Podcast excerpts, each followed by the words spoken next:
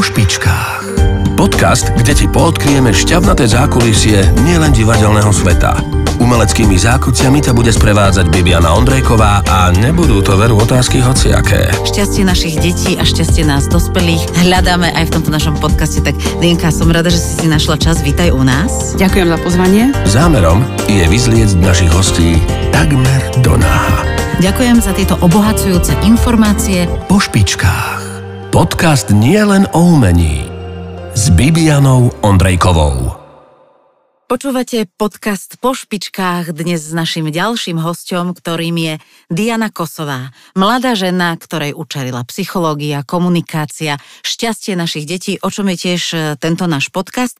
Šťastie našich detí a šťastie nás dospelých a šťastie detí nás dospelých v nás hľadáme aj v tomto našom podcaste. Tak Dienka, som rada, že si si našla čas. Vítaj u nás. Ďakujem za pozvanie. Aj keď teda ja, keby som ťa mala profesne predstaviť, čo aj urobím, tak musím povedať, že si riaditeľkou Slovenského olympijského a športového múzea v Bratislave. Áno. Že si človek, učiteľ, pedagóg, ktorý učí také tie kontrasty, často neobľúbenú matematiku a často obľúbenú telesnú, aj keď neviem, či v súčasnej dobe sa to náhodou už tá obľúbenosť nejako neprehodila. V súčasnej dobe obľúbenosť matematiky telesnej sa neprehodila, ale áno, telesná výchova už nie je najobľúbenejší predmet na školách. No a okrem toho sa venuješ ako, ty nemáš rada slovo coach, mm-hmm. ale ako človek, ktorý práve nabada k správnej komunikácii, k správnemu počúvaniu, k uchopeniu toho života smerom k šťastiu, alebo ako ty zvykneš hovoriť a budeme o tom hovoriť k radosti. Pracuješ s deťmi, už dlhé roky, už asi 16 rokov, alebo možno aj viac? Áno, je to, je to okolo 15-16 rokov. Neviem úplne presne, kedy to začalo, ale môžem povedať, že mi prešlo rukami už minimálne 30 tisíc detí na rôznych wow, podujatiach. To je teda číslo parádne. No a pracuješ aj s dospelými, ktorí robia s deťmi. Áno, áno, e, pracujem s dospelými a snažím sa im trošku odhalovať zákutia detskej duše. Uh-huh. Tak e, ja neviem, či sa nám podarí odhaliť zakutia detskej a trošku aj dospeleckej duše. Budeme sa o to snažiť. My sme sa stretli na pôde RDS, e, kde ty koučuješ, učíš alebo vedieš mladých ľudí, trénerov, či už sú to tréneri tanca, spevu, hoci čoho, ktorí tu proste pracujú s deťmi, aby pracovali s tými deťmi uh, tak, ako je to možno to najlepšie, alebo aby našli nejaké spôsoby cesty správne, aby si vyriešili možno alebo pomenovali svoje e, neistoty a podobne. Sú takéto projekty dôležité? Eh, ja by som to ešte trošku možno upravila. Ja mám rada slovo rozvíjať, uh-huh. čiže ani nie koučovať, ani nie učiť, ani nie hovoriť, čo je správne, lebo to sa môže v čase meniť. Áno, som taká mentorská. Pohode, ja veľmi rada eh, pracujem s ľuďmi, ktorí sa chcú rozvíjať, pretože sa rozvíjame navzájom. Uh-huh. To nie je, že len ja rozvíjam ich, ale oni mi otvárajú nové priestory, eh, pardon, oni mi otvárajú proste mm, nové poznatky o ich práci a mňa to veľmi obohacuje. že spoločne pracujeme na tom, aby sme vytvárali ten prostredie pre deti ešte lepšie aby sa mohli aj deti rozvíjať šťastné, radostné. Je to zvykom u nás na Slovensku na školách, škôlkach, v kluboch alebo v takýchto zariadeniach, ako je RDS, teda krúžkového charakteru, e, v takej tej záujmovej činnosti voľnočasovej. Je to zvykom, že prichádzajú odborníci ako tí, ktorí sa starajú o trénerov, učiteľov, vychovávateľov a podobne? Je treba povedať, že už je to lepšie, ako to bolo voľa kedy. Uh, už uh, to povolanie ani nie, že povolanie, už proste sú dotazovaní ľudia, ktorí sa venujú detskej duši a detskému psyche, aby sa pripojili k ľuďom, ktorí robia v krúžkoch, ktorí pracujú s deťmi. Stále je to podľa mňa málo, a, ale zároveň je potrebné povedať, že existuje aj veľa dobrých trénerov a dobrých učiteľov, ktorí prišli na tie poznatky sami svojou prácou a svojimi skúsenosťami. Takže podľa mňa je len fajn to ako keby odhalovať ľuďom, ktorí pracujú s deťmi a nechať ich, aby ste to potom ochytali vo vlastnej skúsenosti. Čiže nie toto a toto a toto je správne, ale tu máte možnosti, čo môžete vyskúšať a skúšajte, objavujte, hrajte sa ako deti a tým pádom aj deti budú u vás šťastné. Áno, takto sa to dá. Ako si ty povedala, sú už niektoré školy, kde už fungujú, či už sú to nejakí psychológovia, sociálni pracovníci, špeciálni pedagógovia a rôzne iné takéto profesie, ktoré sú tam napomocné a, a práve majú sa starať o to, aby nielen tí jednotlivci na školách, škôlkach, kluboch a podobne, teda v inštitúciách, kde deti sú a rozvíjajú sa, aby aj oni ako jednotlivci boli šťastní, dosahovali aj možno nejaké aj keď lepšie výsledky mi zase príde také mentorské, alebo také výkonnostné veľmi, ale zároveň aj, aby tá atmosféra kolektívna bola fajn. S čím si sa ty stretla, keď už sme teda začali túto trénermi na pôde RDS, s čím si sa stretla tu? Tu som sa stretla s tým, že sa dôraz kladie na radosť detí, aj keď samozrejme postupne sa to tvorí všetko, ale je tu tá hlavná myšlienka je, aby deti sa tešili z toho, čo robia, čo sa mi veľmi páči. Musím povedať, že sú tu e, veľmi príjemní tréneri, veľmi dobre sa s nimi pracuje, ja sa od nich veľa učím. A sú to mladí ľudia, často úplne mladučky. Sú to veľmi mladučky ľudia. Z môjho na... pohľadu, prepáč, niekedy Súhlasím. skoro deti. Napriek tomu majú niektorí z nich o mnoho vyššie uvedomenie ako ľudia, ktorí vyrástli ešte v tých uh, minulých časoch. Možno je to aj tým, že sa mení celá spoločnosť, preto sa s nimi veľmi dobre pracuje a hlavne mladí ľudia sú veľmi ochotní vstrebávať uh, rôzne typy informácií, Niekedy je to na škodu, niekedy je to dobre. Záleží od toho, aké je to typ informácií a, a sú ochotní sa tvarovať a formovať. Kdežto tí starší ľudia, a už aj vrátane mňa, pretože už ten vek nám proste hovorí, že máme nejaké skúsenosti a už sme v tých svojich e, zabehnutých e, kolajách a myslíme si, že, že tie sú správne. Práve preto ja nerada používam slovo správne a nesprávne, lebo aj, aj ja som zmenila svoje vnímanie e, a ešte aj zmením určite v budúcnosti. Takže to, čo je správne dnes, nemusí byť správne zajtra a je super nad tým rozmýšľať a, a skúšať sa zmeniť, skúšať niečo robiť so sebou. No ja som sa bola pozrieť na tomto, ak to môžem tak nazvať, tvojom workshope a počula som aj tých ľudí, ktorí tam komunikovali, že už len jedno stretnutie s tebou im dalo uh, výrazný posun v ich práci, v komunikácii s deťmi, v tom, ako vedú tie hodiny, že sú si takí istejší, takže toto vedie k šťastiu našich detí. Hej? A zrejme aj k spokojnosti tých trénerov, pedagógov a všetkých ostatných. Ja som to asi dostala do daru, že dokážem e, vnímať tú detskú dušu a dokážem vnímať, čo je pre deti podstatné. Možno preto, že stále som vnútri ešte dieťa a rada objavujem a rada skúmam a som zvedavá. Tým pádom e, to, čo ja robím vlastne s trénermi, je, že ja im len, aj s rodičmi, že ja im len vysvetľujem vnímanie dieťaťa. A naopak, zase deťom vysvetľujem vnímanie dospelých, ale v detskom jazyku. Čiže možno práve to, že sa snažím všetkým povedať, že robíte všetko najlepšie, ako viete, a ja to viem a robíte to z lásky, ale toto, toto a toto ste možno zle si vysvetlili, skúste to inak a, a možno to pôjde a oni to skúsia a keď to ide, tak potom áno, povedia, že jedno, jedno stretnutie im pomohlo. Ale je to vlastne len tým, že sa snažím ako keby obhajovať deti pred rodičmi a rodičov pred deťmi a vysvetľovať im navzájom to, čo si nevedia vysvetliť sami. A kde čerpaš teda to, že, že vieš a, a poznáš a vnímaš to v, v, cítenie alebo vnímanie detí?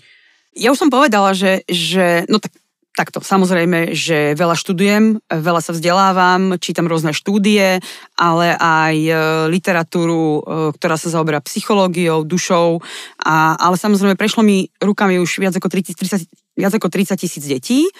A tým pádom môžem povedať, že už som mala množstvo skúseností s nimi, ako sme vyriešili niektoré problémy, ako vnímajú svet. Boli tam e, deti rôzneho spektra, boli tam autisti, ADHD a všetky deti sú prednastavené na radosť len s nimi potrebujeme vedieť, ako s nimi rozprávať, ako s nimi pracovať. Takže veľa tých, veľa tých mojich uh, odporúčaní vychádza z vlastnej skúsenosti, kde som ja porobila chyby v práci mm-hmm. s mhm. deťmi, kde som niečo musela napraviť, skúsiť inak. A keď to fungovalo, tak sa to snažím odovzdať teraz ďalej. Ako je to s nami dospelými a s našou radosťou? Nezabudli sme na ňu? Nemáme ju niekde založenú pod prachom povinnosti? Myslím si a vnímam, že sme radosť vymenili za zábavu aby som to trošku možno rozviedla. Radosť vychádza zo srdiečka, zvnútra, z, z toho, čo nás baví, čo máme radi. A zábava je taký, také chvíľkové potešenie. E, môžeme si niečo kúpiť, zabaví nás to, veľa, je to veľa hračiek pre deti, napríklad u detí, alebo nejaké podujatie, čo je tiež fajn, ale my sme prisudili tej zábave ako keby to top miesto v našom živote to je e, ten zábavný priemysel, ktorý sa celý rozvíja. A nejak sme zabudli na tú radosť, ktorá vychádza znútra a radosť nikdy neprichádza bez prekonávania prekážok. Uh-huh. Zábava áno, zábava je tu, keď niečo dostanem, Radosť je, keď dokážem prekonať sám seba, keď prekonám ťažkú situáciu, ehm, je to o mnoho, o mnoho pevnejší pocit, je to vlastne emocia. Radosť je emocia, zábava nie je emocia. Uh-huh. A tú radosť sme ako keby potlačili a vďaka celému konzumnému životu, ktorý žijeme a materialistickému sme ho vymenili za zábavu. A vlastne myslím si, že ju stále hľadáme, lebo to telo cíti, že ju potrebuje, lebo radosť je emócia, tým pádom je to nejaká chémia v mozgu, tým pádom sú to veci, ktoré to telo, tomu telu chýbajú a nevieme ju úplne nájsť, lebo si ju mýlime s tou zábavou a hľadáme ju vo veciach, v ktorých nie je. A čo šťastie? Čo je to šťastie? Šťastie mužka jenom zlatá. Mužka jenom zlatá. Šťastie je podľa mňa práve to, keď môžem žiť v radosti, keď e, dokážem brať aj tie náročné situácie s určitou ľahkosťou, keď dokážem e, pracovať so svojou chybou a brať ju ako lekciu, keď e, sa posúvam dopredu, keď som zvedavá, keď ma baví objavovať, to, to ja vnímam ako tie zdroje radosti a keď mám dosť radosti, tak vlastne prežívam šťastný život, nezáleží na tom, čo všetko mám. Hovorila si o tom prekonávaní prekážok, ktoré s radosťou veľmi úzko súvisia, ktoré teda vedú k radosti a mne napadol taký krásny citát Navala Ravikanta, ktorý povedal, že dúfam, že to poviem správne, že krátkodobé utrpenie vedie k dlhodobému šťastiu a krátkodobé šťastie vedie k dlhodobému utrpeniu. Súhlasím. Ja si myslím, že šťastie nemôžeme dosahovať bez toho, aby sme prekonávali prekážky a bez toho, aby sme poznali utrpenie a bolesť, pretože eh, poznávame veci v protikladoch. To znamená, nevedel by som, čo je tma, keby som nepoznal svetlo, nevedel by som, čo je šťastie, keby som nepoznal nešťastie a tak ďalej. Že ak, nepoznal, ak nemám žiadne utrpenie, nemám žiadnu prekážku, ak som nikdy nezlyhal, tak neviem, čo je to naozaj byť šťastný. Iba si myslím. No a to robíme my rodičia v tej najväčšej láske, teda hovorím o tej e, väčšej časti milujúcich rodičov, lebo verím, že takých je podstatne viac ako tej druhej strany, ktorí zametáme, upratujeme, dávame deťom všetko na zlatom podnose, pretože chceme, aby boli šťastní, pretože toho majú teraz strašne veľa, pretože žijú v dobe plnej neistot, tak im chceme takto pozametať cestičku. To asi nie je veľmi správne však. No ja som presvedčená, že každý človek e, koná najlepšie ako vie aj v rámci práce s deťmi, aj v rámci svojho vlastného rodičovstva. Akurát niekedy nevie, čo je to najlepšie. A mm, momentálne mileniáli, ktorí sú rodičmi, tá generácia Y, e, sú tzv. helikopteroví rodičia. Internetom vlastne dostali veľmi veľa informácií, vďaka tomu, že sa rozvinul internet, majú veľmi veľa informácií a ako keby dávajú stále pozor na to dieťa, chcú mu dať čo najviac, ale chcú kontrolovať to, čo mu dávajú a tí deti to robí nesamostatné, neslobodné a uberá to deťom výrazne na radosti. Ale zase rodičia to robia z najväčšej lásky k tomu dieťaťu. Netreba sa preto nejak e, dávať dole. Ja si myslím, že, že dobrý dospelý, ktorý pracuje s deťmi, alebo aj dobrý rodič, nie je ten, ktorý nezlyhá. Je to ten, ktorý sa chce posúvať a ktorý, keď mu niečo nefunguje, skúša niečo iné. Neostáva stále v tej istej chybe. Čiže nie, že nerobí chyby, ale neostáva stále v tej istej. Ešte stále sme v tej spoločnosti, ktorá je zameraná na výkon? Alebo mm. už sme trošku múdrejší? Myslím, že sme ešte stále, hlavne v športe to vidím, že ešte stále sme v spoločnosti, ktorá je zameraná na výkon. Ešte stále aj u malých detí si mýlime ich záujmovú činnosť s profesionálnou mm-hmm. športovou alebo umeleckou činnosťou. A vlastne si ako keby možno niekedy nahrádzame svoje túžby cez svoje deti a myslíme si, že, že vlastne keď to bola moja túžba, tak je to aj túžba môjho dieťaťa a urobí ho to šťastným. Zabudáme sa pýtať detí, že či naozaj ich to urobí šťastný, zabudáme pozorovať, či sú deti z toho šťastné. A zastrobíme len v najväčšej láske, ale niekedy by sme sa mohli zastaviť a menej je niekedy viac. Nie, nie, nie, ja chcem svojmu dieťaťu poskytnúť širokú mozaiku, nech si všetko skúsi a nech si sámo vyberie. Nie, nie, nie, ja, ja môjmu dieťaťu chcem dožičiť to, na čo som ja sama nemala nárok. Nie, nie, nie, nechcem e, od neho nadľudské výkony, ale chcem, aby všetko robilo v poriadne. To sú teda obhajoby náš z mamičiek milujúcich. V tom prvom bode by som aj súhlasila, že dieťa by si malo vyskúšať všetko, zhruba do takých 10-12 rokov. E, samozrejme, ale nie tak, že mu to naprogramujem ja. To znamená, všetko, čo si chce vyskúšať, nech si vyskúša. Nie je vôbec podstatné, aby od 6 rokov robilo nejakú jednu zaujímavú činnosť, ktorej sa bude venovať naplno a máme pocit, že v nej potom bude úspešné v dospelosti. Pretože aj napríklad, teraz si vymyslím, ale aj karate môže pomôcť k hereckému výkonu. Aj tanec môže pomôcť k futbalistovi alebo k atletike, k lepším výkonom, lebo sa naučia rytmus. To znamená, že všetko, čo dieťa naberie do tých 12 rokov, ale opakujem, nie čo mu rodič chce na, nalajnovať, alebo, alebo aj tréner, nie len rodič, aby sme nepranierovali rodičov, ale to, čo dieťa chce vyskúšať, to, čo si same vypýta, tak všetko, čo chce vyskúšať, dajme mu tú možnosť, pretože raz to možno zužitkuje vo svojom dospelom živote a možno aj v úplne inej činnosti, akú si my dneska predstavujeme. Asi oveľa dôležitejšie v tom, v tom vekovom období, čo si povedala, že do tých šiestich rokov, možno aj trošku dlhšie, je to, že nie je podstatné, aké úspešné bude to dieťa v tom, ale ako sa v tom bude cítiť. Ako sa, a ty už to naznačila aj v tých predchádzajúcich tvojich výpovediach, ako sa napríklad popasuje s tým, keď sa mu niečo nepodarí, ako sa popasuje s nejakými prehrami, poražkami a podobne. No podľa mňa úplne najdôležitejšou vecou, ako pracovať s deťmi, a to teda rozprávam všetkým dospelým, sú naše reakcie na ich reakcie. Pretože mm, to je zase môj vnútorný svet, v ktorom ja uh, verím, že to, čo je najdôležitejšie a ako si ovplyvňujeme život, je to, ako reagujeme na rozličné situácie, ktoré nás stretávajú. Uh, pretože dve základné emócie, ktoré máme, je strach a láska. A buď reagujeme so strachom, alebo reagujeme s láskou. E, so strachom to znamená, ale potom aj, to sú tie vedľajšie emócie, ktoré pramenia zo strachu hnev, závis, žiarlivosť a podobne. A z lásky je to potom láskavosť, um, dobro, zvedavosť a, a ďalšie emócie. No a je na nás, a to si môžeme zvoliť, že my si ne, nevieme si zvoliť emóciu, ktorá nás stretne, ale môžeme si zvoliť reakciu na tú emóciu, lebo emócia je chemický proces mozgu, ona proste ten mozog má nejaké naprogramované dráhy a tá emócia vybehne. Čiže ja, keď sa napríklad, poviem príklad, keď sa hnevám, tak miesto toho, aby som v tom hneve okamžite reagovala, lebo aj, aj keď som akokoľvek um, nad vecou, tak príde ten hnev, tak, a je to v poriadku? A je to v poriadku, tak ja nejdem vtedy do reakcie ustúpim, idem do prírody, alebo sa vyšportovať, vyboxovať, alebo proste každý máme svoj, svoj e, spôsob. A viem, že som v hneve a keď ma ten hnev prejde, až vtedy idem do, re, do reakcie a snažím sa pozrieť sa na vec z druhej strany. A to, keď naučíme naše deti, ale najprv sa to musíme naučiť sami. To je strašne ťažké. je to strašne ťažké, ale nie je to nemožné. Mm-hmm. Každý z nás v tom občas zlyháva. Výzva a každému z nás sa to občas podarí.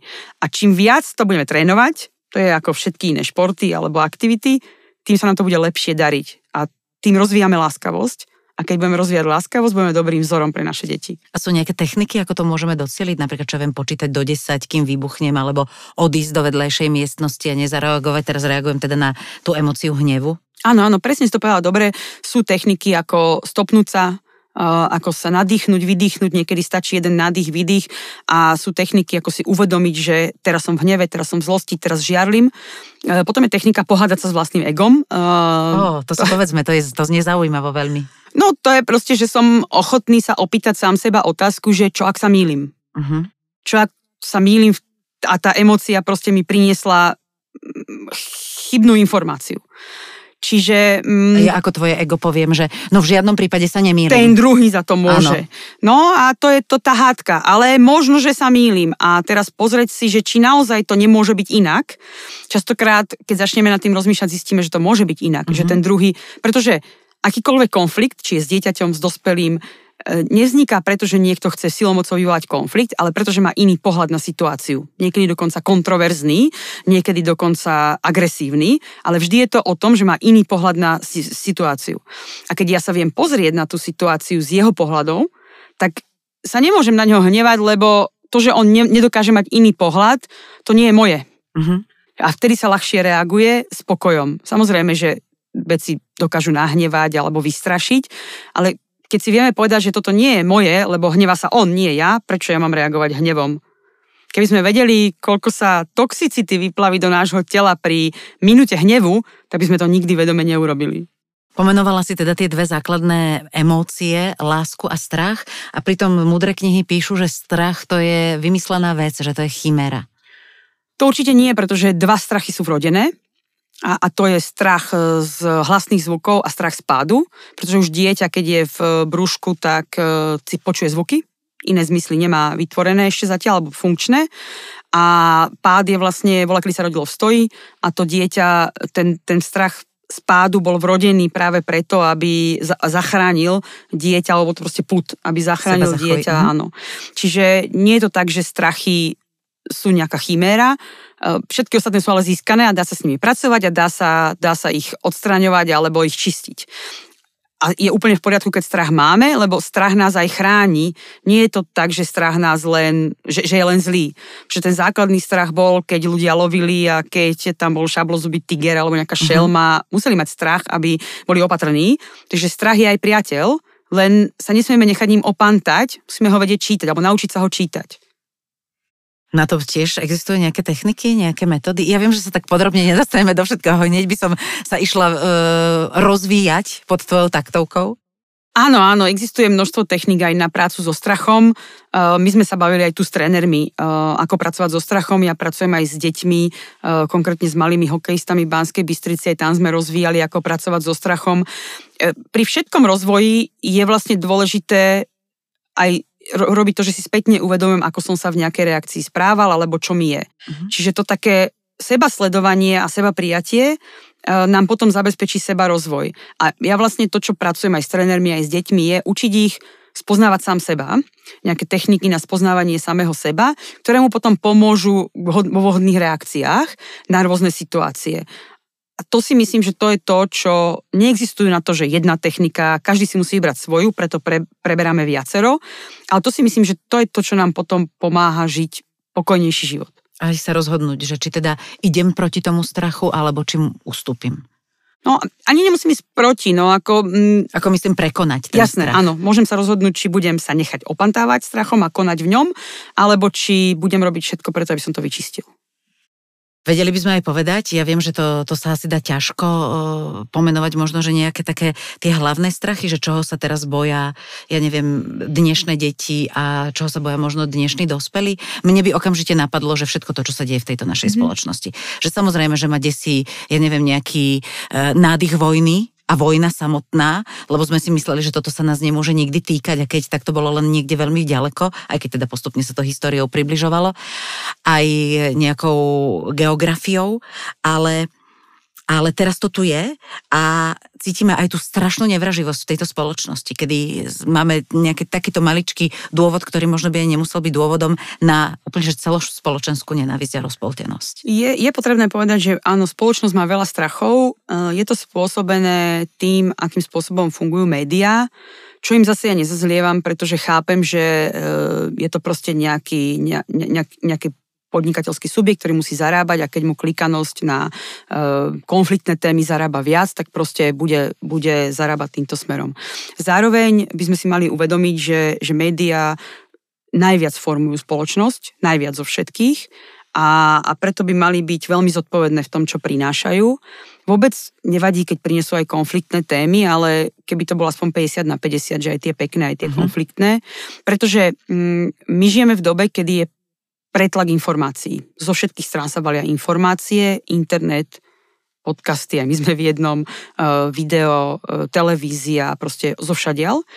No a, a keď si to dobre pozrieme, tak zo všadial sa valia negatívne informácie. Mm-hmm. Zrazilo, zabilo, protestovali, to je zle, hen to je zle, tam to je zle. Proste my sme ako keby naučení len vyhľadávať chyby a, a, a poukazovať na ne ale pritom aj v tejto republike sa udeje toľko krásnych vecí, toľko nádherných projektov, toľko ľudí tu rozvíja. E, toľko talentovaných a šikovných ľudí Presne tu máme. tak. A my ako keby vôbec nie sme ochotní na nich poukazovať a nie sme ochotní ich vyťahovať hore, uh, pretože to neprináša klikanosť. Takže, uh, no a s tými deťmi, deti nemajú schopnosť racionalizovať strach zatiaľ, kým, kým niektoré veci v mozgu nedozrejú a tým pádom um, oni keď čítajú alebo dostávajú tie informácie, alebo sa dostávajú na internet, tak oni majú o mnoho viac strachov, ako mali doteraz a tie strachy sa im nafúkujú v hlave. Sú, um, oni si z nich robia potom príbehy, oni majú väčšiu schopnosť fantázie, uh-huh. čiže uh, áno, máme viac strachov a aj dospelých majú viac. Pritom uh, každý, kto má záujem, by si mohol prečítať knižku, ktorá sa volá uh, Moc faktov od pána Roslinga, ktorý robil štúdie a vieme dnes, že svet náš je každým rokom o mnoho, o mnoho bezpečnejší. Oh. Sú na to štúdie. Dokonca, čo je veľmi dôležitá informácia, je, že zhruba pred tromi rokmi sa preklopil um, taká škaredá štatistika, ale je viac smrti samovraždami ako smrti násilnými trestnými činmi.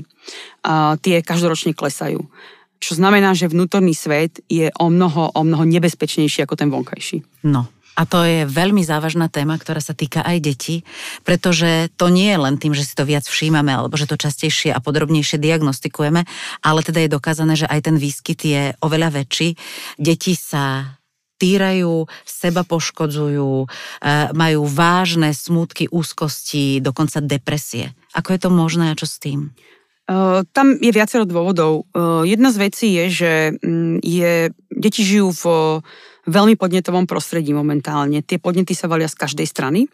Valia sa na nich informácie, e, majú rôzne, majú strašne veľa hračiek, možností a tak ďalej. A oni ako keby e, majú v tej hlave chaos, lebo vravím, že nemajú, oni nemajú dozreté ešte niektoré centra, takže tie príbehy, ktoré si oni z toho vytvoria, nie sú, nie sú podobné skutočnosti. A nevedia sa oni, nevedia to oni tak ešte od toho odstúpiť, lebo na to nemajú schopnosti. A tým pádom tá bolesť, ktorú si spôsobujú, je vlastne to, že chcú fixovať svoju mysel na nejakú vec, ktorá prehlúši ten hluk v hlave. Uh-huh. Čiže ono to není, že ja si chcem ubližovať. Keby mali nejakú inú metódu, ktorou vedia fixovať mysel na jeden bod, tak by dokázali prestať s týmto. Ja som sa o viacerými deťmi o tom rozprávala a presne toto bola tá vec, že dokážu utišiť v hlave hluk, ktorý tam majú a majú ho tam, naozaj riešia všetko, čo sa myhne v novinách, pretože ich to neobíde. Takže to je jedna z vecí. A potom druhá z vecí, prečo to tak je, sú naše digitálne prístroje, ktoré prišli veľmi rýchlo. Technická, technický pokrok je neuveriteľne Zavretný. rýchly, mm. mozog sa nedokáže prispôsobovať technickému pokroku. Treba povedať, že mozog je ešte niekde kúsok za pravekom, lebo evolúcia mozgu je veľmi pomalá, takže mozog dneska dostáva obrovské dopaminové injekcie a kým sa tomu prispôsobí, už budeme mať nejakú úplne inú technológiu, alebo už tu možno bude len umelá inteligencia, uvidíme. Uh-huh. A to, ale to, to, my to nevieme odstrániť, je dobre to chápať, že uh, tie digitálne prístroje dnes uh, dodávajú deťom o mnoho viac dopamínových injekcií a keď im chýbajú, tak je to normálne abstinenčný príznak, pretože to je digitálna závislosť, dneska už to aj viacerí veci a sociológovia pomenovali, je to digitálny heroín, nazvali to v úvodzovkách. Naozaj to funguje ako závislosť, aj v chemickom, v, chemi, v chemii mozgu uh-huh. to mhm. funguje ako závislosť. V čo sa deje v hlave. Nemôžeme im to zobrať samozrejme, pretože je to ich svet a korona to ešte znásobila, pretože na tom fungovali a museli na tom fungovať v škole. Ale potrebujeme tomu rozumieť a je dobré pre deti vytvoriť režim, pretože deťom sa vôľové centrum tu vpredu začne rozvíjať až po 18. roku života. Preto Američania pijú až od 21, pretože vôľové centrum zabraňuje závislostiam alebo do, pomáha prekonávať závislosti. Takže to je jedna z vecí, ktorá je podľa mňa veľmi dôležitá. Je to ťažké zobrať deťom mobil, lebo my sami sme na ňom závislí. Mm-hmm. Ja, ja tiež priznám sa, že tiež mám momenty, kedy mám že zase mobil, pretože musím na ňom pracovať, mám na ňom všetky tie veci, ktoré ktoré potrebujem odpovedať a tak ďalej. Takže toto je podľa mňa jedna z vecí, ktorá robí to obdobie smutnejším, úzkostnejším a ťažko povedať, či na ňu už existuje dosť veľa, mm, dosť veľa metód, Presne to pomôcť. som sa chcela opýtať, že čo s tým, keď som mama, učiteľka, trénerka, všimnem si, že to dieťa je smutné, alebo že má nejaké šramy na duši, ale sú viditeľné napríklad na jeho koži. Tam ja by som e, určite išla do toho, že by som sa rozprávala s odborníkom, lebo mm, nemyslím si, že, že my všetci máme odpoveď na všetko, takže tu by som nerada ja dávala odpoveď, lebo to už sú vážne veci a je dobré, e, dieťa niekedy potrebuje len byť vypočuté. V dnešnej dobe sa nám deje to, že nestíhame sa s deťmi rozprávať. Teda my za rozhovor považujeme, že čo si robil v škole, aké si mal známky, ako bolo na tréningu, ale to nie je ten správny rozhovor a keď to robíme každý deň, tak dieťa ani potom už nepríde s tými, naozaj s tými vecami, ktoré potrebuje. Že také budovanie dôvery, že môžeš so mnou prísť aj, môže za mnou prísť aj vtedy, kedy si zlyhal, uh, to treba budovať od začiatku. A to sa buduje aj so zlými známkami, aj so všetkým, že som tu pre teba, ľúbim ťa, nebudem ti dávať všetko, nebudem ti odstraňovať prekážky zo života, ale môžeš sa pri so mnou poradiť. Môžeš prísť za mnou a ja ti vždy budem oporou ale prekonať to musíš ty. To je, to je takéto najväčšie, čo môžeme na tomu dieťaťu do života. Napadol mi ďalší taký citát o šťastí, že šťastie je to, keď na sporáku buble e, polievka a kde ťa niekto čaká, keď ideš do priestoru, kde ťa niekto čaká. Mali by sme sa teda vrátiť možno k takým tým v úvodzovkách babičkovským metodám, že presne, že tie babičky s tým koláčom alebo kakaukom sa posadili za stôl, že sme sedeli pravidelne, ja neviem, pri spoločnom jedle, kedy sa mohlo rozprávať a prestalo teda fungovať takéto striktné, že pri jedle sa nerozpráva a podobne. Myslím si, že by sme sa mali viac rozprávať. E, zistujem a všímam si, že čím viac máme komunikačných nástrojov, tým menej sa rozprávame. Tak naozajsky. Poviem to presne, som tak, to slovo som chcela použiť, tak naozajsky. A pretože deti to veľmi potrebujú a častokrát vám odhalia svoje naj, najvnútornejšie vnútro. To, čo ja robím s deťmi, je, že ich nechám rozprávať. Nie som ani coach, ani mentor, ktorý im bude hovoriť, čo majú robiť. Ale Asi by to ani ich... nefungovalo? Niekedy by to podľa mňa aj fungovalo, lebo oni keď si zvolia niekoho za svojho lídra, za svoj vzor, tak potom sa chcú mu strašne podobať. Ale to nie je cesta, pretože to je môj názor a jemu to nemusí fungovať, takže on, ono by malo objaviť svoj vlastný svet. A niekedy naozaj stačí jeden rozhovor. Mám viacero, viacero skúseností, že stačil jeden rozhovor, jedno vysvetlenie, počúvanie a že proste sa veci zmenili a boli, išli k lepšiemu. Povedala si aj to, že by sme mali možno viac hovoriť o tých pekných veciach, všímať si tie príbehy ľudí, ktorí prekonali prekážky, ktorým sa niečo podarilo, ktorí našli radosť a našli šťastie. To môžeme nájsť napríklad aj u vás v Slovenskom olympijskom a športovom múzeu v Bratislave, pretože ako ty si povedala, že to je miesto plné úspešných príbehov. Áno, no ja mm, som veľmi rada v tomto prostredí. Um, je tam neskutočné množstvo úspešných príbehov a robíme podujatia pre deti, samozrejme, pretože im chceme tie úspešné príbehy odovzdávať. Preto budem veľmi rada, keď ktokoľvek to mať záujem, tak uh, sa príde pozrieť. A mm, čo by som k tomu ešte povedala? Povedala by som možno, že máme teraz naozaj veľmi zaujímavú výstavu olympijských medailí Tých najväčších športovcov tých našich? najväčších športovcov našich e, zo všetkých 30 rokov vlastne samostatného Slovenska, pretože obslavujeme 30 rokov aj my, nielen republika. A, mm, teda múzeum. Múze, no, múzeum aj olympijský výbor, lebo mm-hmm. my vlastne sme pod olympijským výborom Olympijské múzeum, aby sme to definovali správne. Presne. No a mm, snažíme sa aj týmto spôsobom ukazovať deťom. Ja im vždy hovorím takú vetičku, že nebojte sa byť zvedaví, lebo oni vždy povedia, že múzeum sa má byť ticho. Múzeum, mm-hmm. múzeum, že čo, má, čo, že, čo je dôležité v múzeu, akože viete, ako sa správať v múzeu? Mm-hmm. A oni povedia, máme byť ticho. No nie, nie ticho. Uh, je dôležité, aby ste boli zvedaví, pýtajte sa, pretože zvedaví ľudia sú úspešní. A tu za mnou a okolo mňa môžete vidieť množstvo príbehov zvedavých ľudí, ktorí boli zvedaví, či vedia prekonať sami seba a vďaka tomu boli úspešní. Takže my takto vedieme deti v múzeu. Podobné pocity mám aj ja, keď chodím deťom čítať svoje rozprávky, tak väčšinou pani učiteľky sú celé nervózne, keď deti vyrušujú. Ja som tá, ktorá ich nabada, že vyrušujte, pýtajte sa, pokojne môžeme zatvoriť rozprávku a rozprávať sa o živote a to sú také potom krásne momenty. Je to presne aj o, tých, o tom prekonávaní prekážok.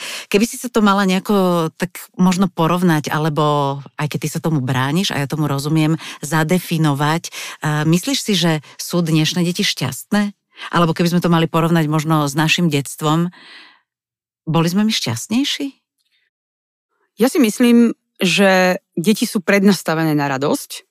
Záleží na nás, čo im ponúkame. E, istá, istá časť radosti je sloboda. Nemyslím taká úplne neviazaná. Samozrejme, sloboda, sloboda to už nie je anarchia. Sloboda je dodržiavanie pravidiel dobrovoľné. Ja to tak definujem.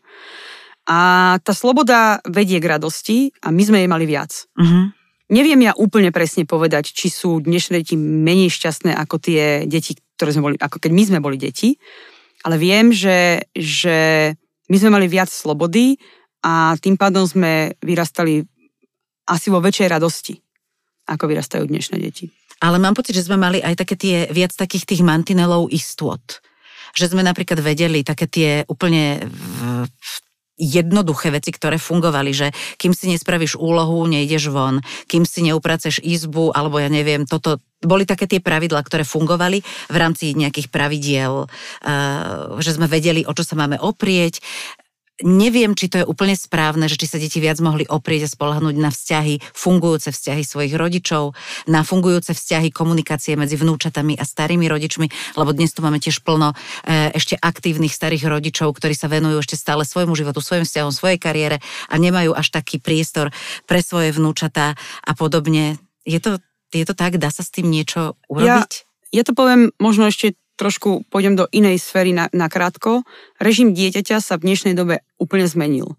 My sme do obeda mali sedavý spôsob e, života v škole, po obede sme hodili tašku a vybehli sme von a mali sme strašne veľa pohybu a pohyb prináša radosť. Dnes dieťa má do obeda sedavý režim, po obede má nejaký tréning, ale medzi tým ho rodič vezie tam, vezie tam. Proste e, celý ten systém, ako funguje dieťa po obede sa zmenil a tá sloboda a tá voľnosť odišla. Čiže my sme tu sme boli viazaní pravidlami do obeda a po obede sme boli neviazaní mm-hmm. iba málom pravidel. To sa zmenilo a to, že deti dneska nemajú dostatok radosti, je spôsobené aj tým, že nemajú dostatok voľného, slobodného pohybu, lebo pohyb je životná potreba detí na rozvoj. A e, ešte nie šport, pohyb. Pohyb, áno, teda ísť na prechádzku, behať len tak, skákať, prelies, ísť na preliesky, hocikam. Uh, majú teda, teda dnešné deti šancu zažiť bezstarostné detstvo?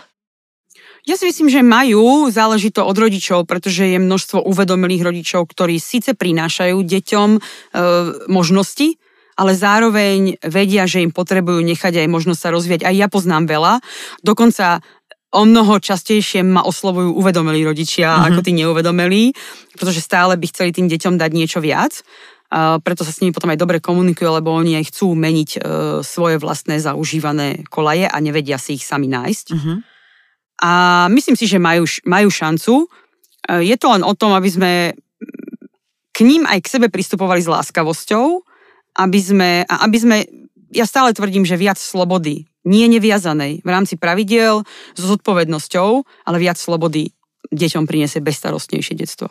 Aj keď mám pocit, že už tá spoločnosť e, viac inklinuje práve k tým menej výkonom. Že ešte tak pred rokmi, pred pár rokmi, možno pred covidom a, sme boli tak zameraní na to, že zvládnuť perfektne čo najviac vecí, byť vyťažený, stihnúť čo najviac vecí.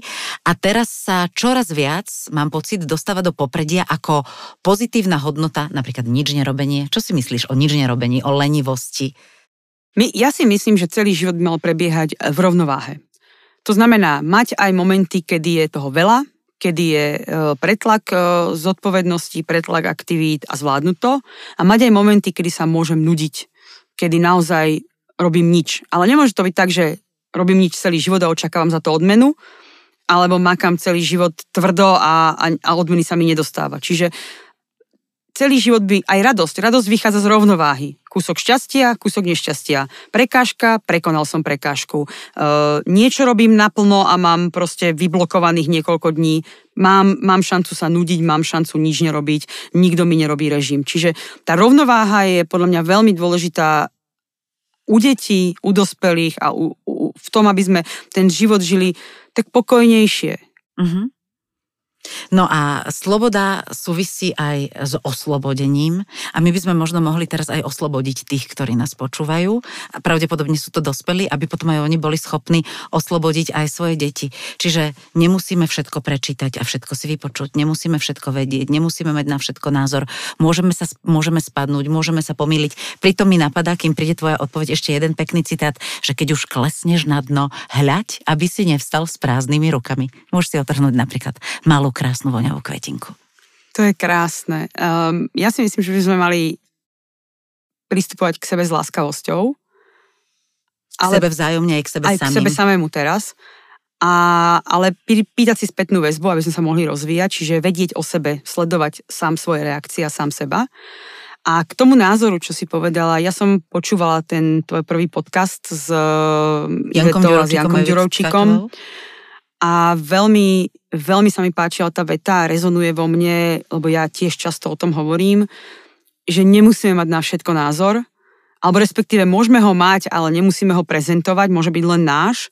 Podľa mňa je veľmi oslobodzujúce vedieť, že že ja predsa, ja nebudem mať názor na prácu ekonóma, nebudem mať názor na prácu chirurga, nebudem mať názor na prácu e, vojenského odborníka, pretože ja som to neštudovala a nemám skúsenosti. A je veľmi oslobodzujúce vedieť, že ja na to nemusím mať názor, alebo ak ho mám, tak si ho proste nechám a, a nemusím sa ani s nikým len deliť, pretože, pretože ja fungujem tak, že ja viem, že moje názory sa v čase menia a že to, čo si myslím dnes, o dva dní nemusí byť pravda. A je to tak v poriadku? A je to tak v poriadku. Myslím si, že iba Hlupák? nechcem povedať hlupák, ale povedz, nemúdry Diana. človek, nemúdry človek nemení svoje názory. Múdry človek svoje názory mení na základe svojich skúseností. Áno, to si povedala krásne a to sme šli do hĺbky a ja by som sa teraz vrátila ešte na povrch, ktorý je tiež ale veľmi hlboký a veľmi zásadný. Tiež by mal byť oslobodzujúci smerom k tým, ktorí nás počúvajú. Povedzte to aj svojim deťom, že nemusíme byť najkrajší, nemusíme byť najchudší, nemusíme byť super o- obutí a oblečení a podobne. Tak to dopovedz za mňa, Diana. Nemusíme, nemusíme podliehať tej materializ, tomu materiali, nemusíme podliehať tomu materializmu, ktorý tu dnes máme, ale to už sa podľa mňa deje, pretože tie mladšie generácie nás výrazne odťahujú od materializmu. My, keď sme chodili do školy, tak kto mal Adidasy, Nike alebo čokoľvek, nechcem teraz robiť reklamu, ale kto mal proste značku, tak bol niekto v triede. Dneska to už tak nefunguje. Dneska... Ďalší citát, prepač, skáčem ti do reči. Nemusíš byť oblečený v značkovom, sám si značka. Tak, presne. Čiže um, áno, dneska už od toho podľa mňa ten svet odťa- odchádza a sú to práve deti, ktoré nás od toho odťahujú, pretože deti to nezaujíma, prestalo ich to zaujímať, pretože keďže je všetko dostupné, tak nie je dôležité to, čo má. Čo je super, že nás od toho odťahujú, lebo ja si myslím, že ja si myslím, že každý je dokonalý a zároveň nedokonalý. Je to také ťažko sa mi to vysvetľuje, ale je tá dokonalosť v nedokonalosti a nedokonalosť v dokonalosti je v nás tá najkrajšia. Najkrajšie z chyb sú chyby krásy, spieva sa v jednej pesničke a tiež závisí o, od toho, ako teda naložíme s tým, čo nám je dané. Či si budeme všímať tie svoje talenty, to, čo máme a s čím môžeme pracovať, čo môžeme rozvíjať a vďaka čomu sa môžeme stať možno jedinečnými, možno veľmi úspešnými, možno inšpirujúc, inšpirujúcimi a podnecujúcimi pre tých ostatných. Pracujme so sebou, pracujme so svojím časom, dávajme ho tým, na ktorých nám záleží. Diana, ja som veľmi šťastná, že si nám kus svojho času venovala v tomto podcaste. Teším sa na ďalšie workshopy v RDS a verím, že si z nás možno zoberú inšpiráciu aj iní ľudia, ktorí pracujú s deťmi a obrátia sa na tých, ktorým pomôžu zastaviť čas, nahliadnúť do seba, zaoberať sa takými krásnymi vecami, ako je komunikácia, načúvanie, seba prijatie, seba láska a podobne, aby sa nám na tomto krásnom farovnom svete žilo ešte krajšie, ešte farebnejšie. Krásne, ďakujem za pozvanie a ja všetkým, ktorí budú počúvať tento podcast, prajem, aby ľúbili sami seba a aby mali okolo seba veľa, veľa lásky. Hovorí mladá žena Diana Kosová, ktorá sa zaoberá prácou s deťmi, komunikáciou, psychológiou, vnútornými porivmi, ktorá sa stará o to, aby sa nám tu žilo všetkým lepšie a zároveň je riaditeľkou Slovenského olympijského a športového múzea v Bratislave. Po špičkách s Bibianou Ondrejkovou.